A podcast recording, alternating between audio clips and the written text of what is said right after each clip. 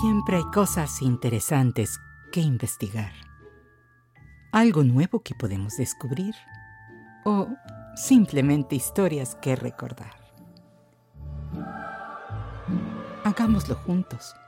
Bienvenidos al cofre de curiosidades de Silvia Domenico.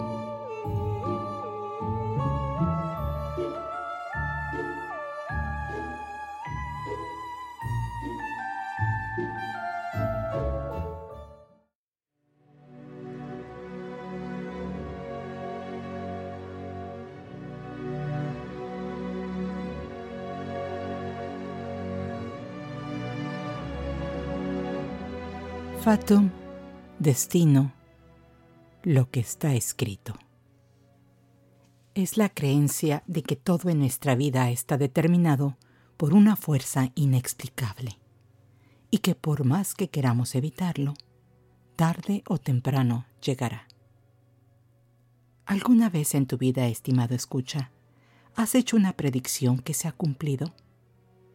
Se dice que las profecías autocumplidas ocurren porque tomamos decisiones que acaban convirtiéndose en realidad.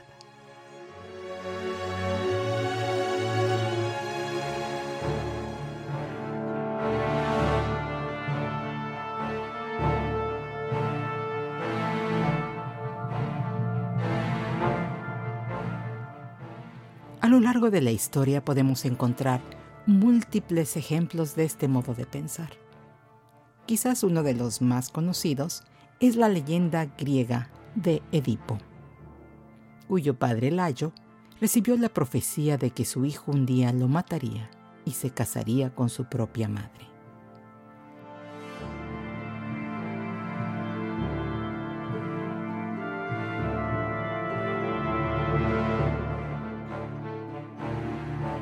Así, Edipo fue abandonado para que muriera. Sin embargo, fue encontrado y criado por el rey de Corinto. Edipo creció ignorando su origen, pero un día el oráculo de Delfos, revelándole la predicción, le aconsejó que se alejara de su patria. Por eso decidió dirigirse a Tebas y, en el camino, peleó con un extraño y lo mató. Este hombre era su propio padre. Edipo continuó su camino a Tebas y después de vencer a la Esfinge, como recompensa se casó con la viuda Yocasta, que era su verdadera madre. De esta forma, Edipo, sin quererlo, cumplió la profecía acerca de su inexorable destino.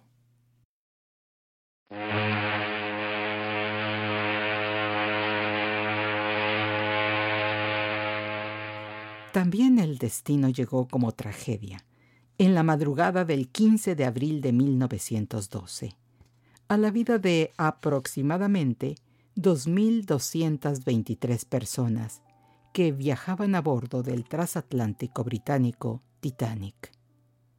Durante su viaje inaugural, partiendo de Southampton, Inglaterra, y dirigiéndose a la ciudad de Nueva York, Estados Unidos, la nave chocó con un iceberg en el Atlántico Norte. Entre los pasajeros, uno en especial podría considerarse que narró su propio destino.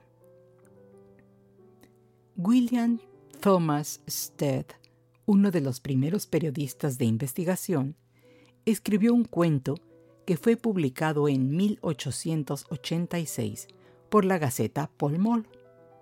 En esta historia de ficción, un marinero británico a bordo de un nuevo barco de pasajeros en su viaje inaugural, advierte que no cuentan con suficientes botes salvavidas. Pero su comentario no es tomado en cuenta. Dos días después, en su trayecto por el Atlántico, y en medio de una espesa neblina, el barco choca con otro. Solamente el 25% de las personas a bordo sobrevivieron. La historia concluye con el comentario del periodista acerca de que esto es exactamente lo que podría pasar si los transatlánticos viajaban sin suficientes botes salvavidas. Por supuesto que en esos días la historia no recibió mucha atención. 26 años después, como una profecía cumplida, William Thomas Stead perdía la vida a bordo del Titanic.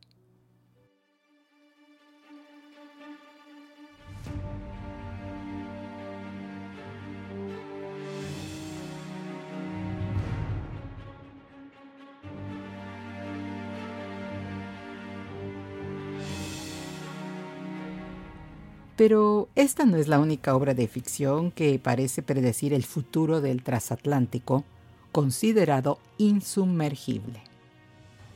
14 años antes del hundimiento del Titanic, fue publicada la novela Futilidad o El naufragio del Titán, escrita por Morgan Robertson.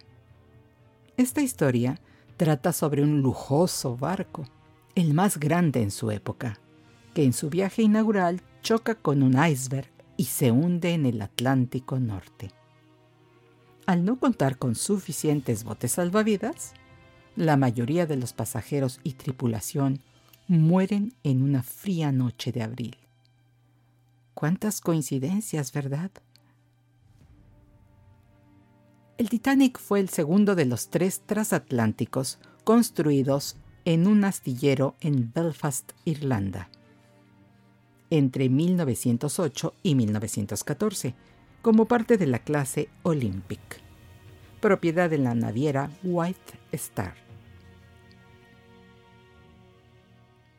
El Titanic fue el segundo de los tres transatlánticos construidos en un astillero en Belfast, Irlanda, entre 1908 y 1914, como parte de la clase Olympic, propiedad de la naviera White Star.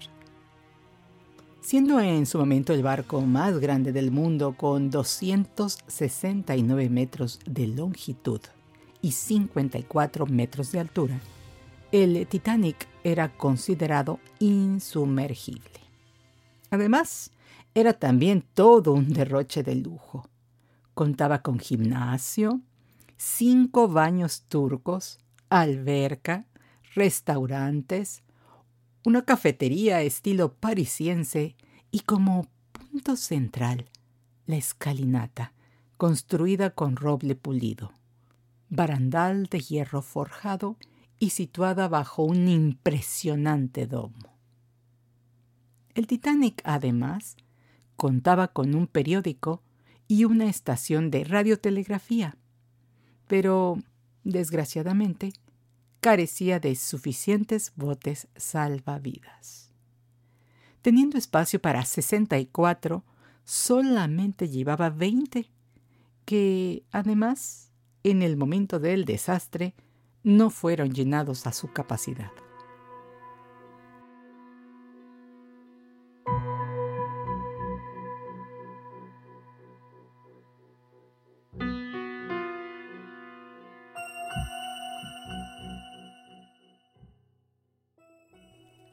Regresando a nuestra pregunta inicial, si crees en el destino o las predicciones, eh, resulta que algunos famosos contaban con un boleto para viajar en el Titanic en su viaje inaugural, pero a último momento cambiaron de opinión. Entre ellos se cuentan el físico e inventor italiano Guillermo Marconi, así como Milton Hershey, sí, el fundador de la compañía de chocolates que llevan su nombre y también el banquero John Pierpont Morgan. Desgraciadamente, 1.500 personas no escaparon a su destino. Como es el caso de John Jacob Astor, quien era el pasajero más rico a bordo. A este millonario pertenecía el Astoria, uno de los hoteles más lujosos del mundo de la época, que fue construido al lado del Waldorf, propiedad de William, primo y rival de John Jacob Astor. Bien, eh, resulta que Astor y su esposa viajaban por Europa cuando ella quedó embarazada. El millonario, queriendo que su hijo naciera en Estados Unidos, adquirió boletos para el viaje inaugural del Titanic. la noche del hundimiento, y a pesar de su dinero, no fue admitido en el bote salvavidas junto a su esposa, ya que prevalecía la orden de que mujeres y niños fueran primero. Y por esta razón constituyeron la mayoría de los 711 sobrevivientes.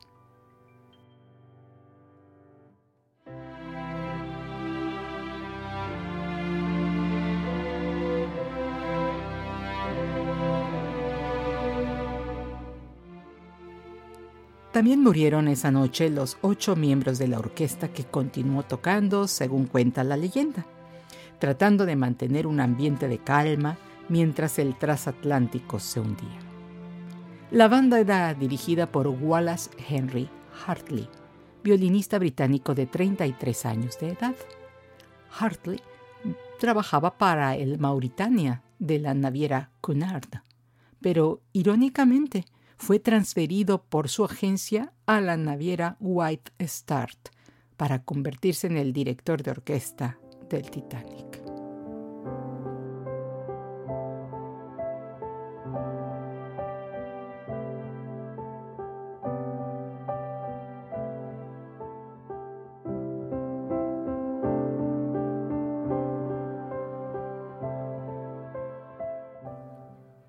La historia del Titanic también ha inspirado múltiples piezas artísticas.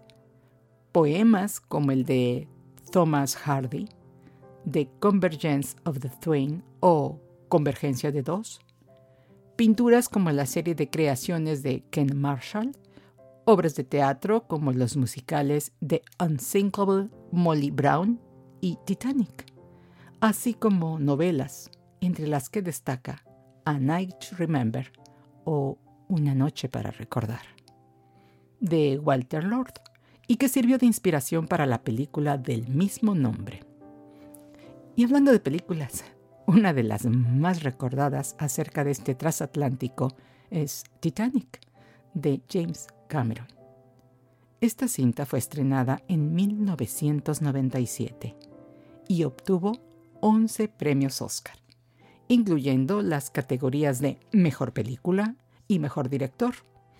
Los protagonistas fueron Leonardo DiCaprio, Kate Winslet, Billy Zane y Katie Bates. Cameron decidió que haría una película épica que tuviera un giro romántico, con una historia de amor que mitigara un poco el impacto de la tragedia. De esta manera, la cinta combina personajes históricos reales con otros ficticios.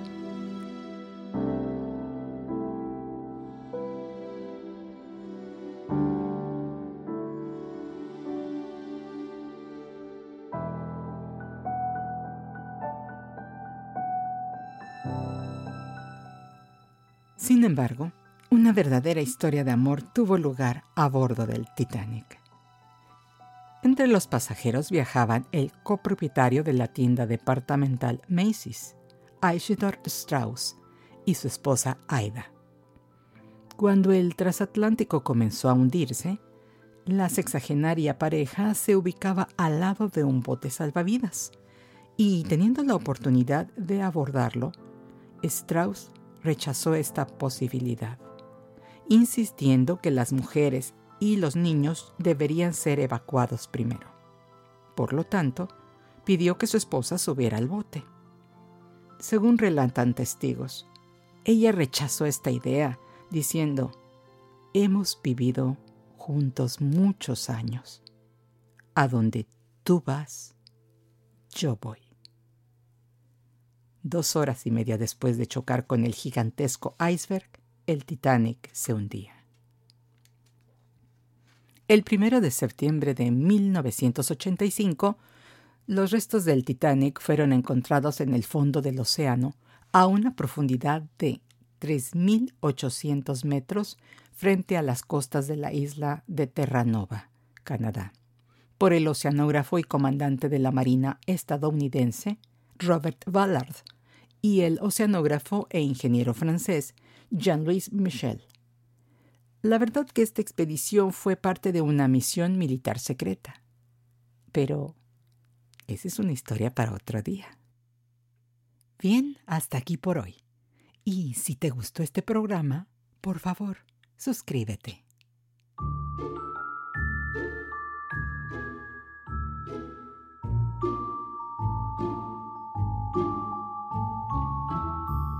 Porque siempre hay cosas interesantes que investigar, algo nuevo que podemos descubrir o simplemente historias que recordar. Gracias por acompañarme en el cofre de curiosidades de Silvia Domenico. Recuerda, expande tu conocimiento, sé curioso y hasta la próxima.